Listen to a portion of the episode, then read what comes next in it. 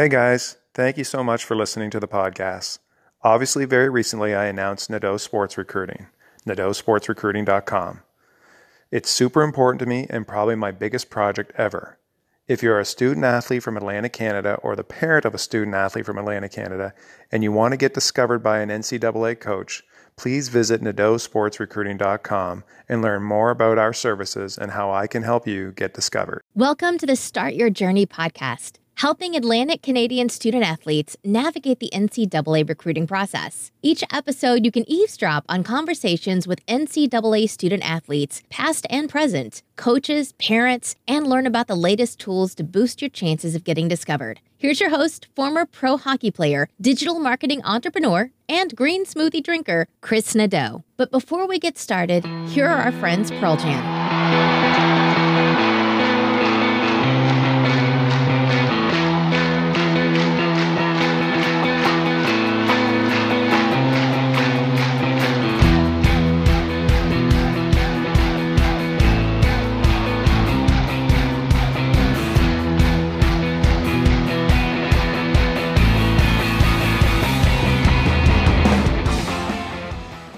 Hey, podcast, let's get right into it today.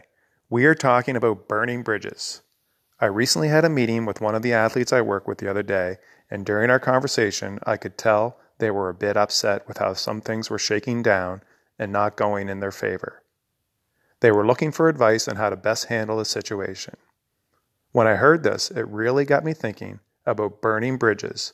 And one of the rules I have in recruiting, business, heck, in life is to never burn bridges. Here's the deal you're going to get the short end of the stick some days, some months, some years. That's okay. If you're an athlete and you expect everything's going to go perfect from the day you start playing your sport until you retire, I hate to break it to you, it's not going to happen. Not everything is going to go the way you expect it, but when you do feel you get screwed over, I want you to do something. I don't want you to burn that bridge. Instead, try to solve the situation with a solution. Don't play the victim card. Don't whine. Don't badmouth them. Don't leave bad reviews. Don't post bad messages on social media, not even Snapchat. Yeah, you may end up telling your friends how you get ripped off or whatever it may be, and sure, you may have to let off some steam here and there, but don't publicly humiliate them, ruin their reputation, or anything like that. I believe in karma, in which when I do good things to others, hopefully it'll come around and good things will happen to me. It may not always work that way, but that's okay. Life is too short to burn bridges. When bad things happen, you know what? Just look at it, put yourself in their shoes, and most people aren't out to get you. Just take a step back and realize that maybe right now, how you're performing as an athlete, right now the coach doesn't need that and they're looking at other options. So, what you need to ask yourself is how can I get better? And here's what I mean by that. Way back in 1990, I decided to play university hockey with the Dalhousie Tigers after I'd finished my last year of Midget AAA, or as they call it today, Midget Major. I met with the coach at the time, and he was very positive about me joining the team and getting plenty of ice time. This was going to be great. I could play a high level hockey as an 18 year old and still live at home. It was a win win. Fast forward to 1992, and after two years of practicing hard, training off the ice hard, doing whatever the coach and team asked of me, I was still in and out of the lineup and only played close to 20 games over two years. A lot of those were as a forward, and for those of you that don't know me, I'm a defenseman. Obviously, the coach did not believe in me at this time, so we had a conversation and I decided to go back and play Tier 2 Junior in Halifax.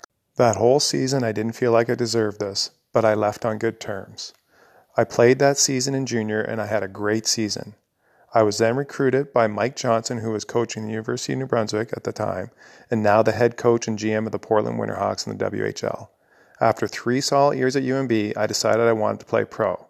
I had a try it with the AHL Portland Pirates and was cut after a number of players were sent down to Portland from Washington. Funny side story. You know who that coach was? Barry Trotz. I can actually say I was cut by a Stanley Cup champ. After being cut in Portland, I decided to go back to Fredericton. After a few days being back home, I received a call from my former coach at Dalhousie. He was calling to let me know that he was going to put a call in for me to a team in Macon, Georgia in the Central Hockey League and let them know that I could play there.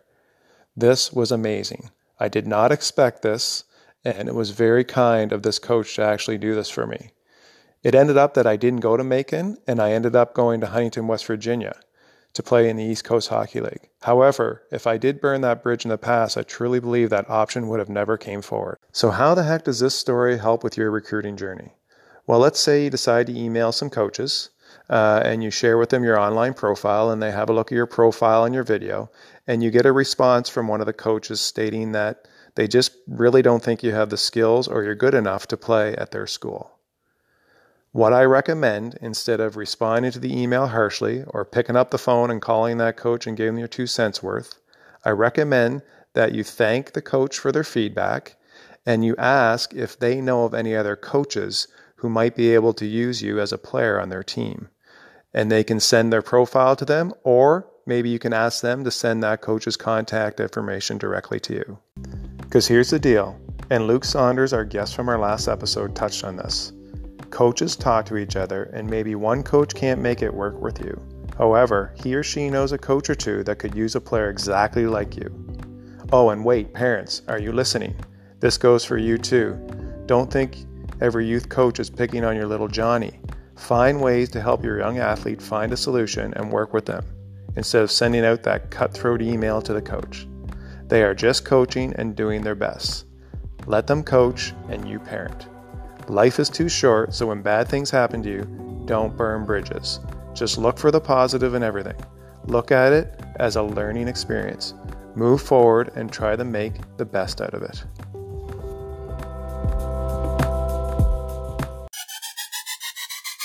Oh, yeah, one other thing. Thanks for listening to the Start Your Journey podcast. If you've made it this far, I'll take that you enjoyed the show. In return, I'd love if you would leave a rating and a review on iTunes, Stitcher, Google, or Anchor.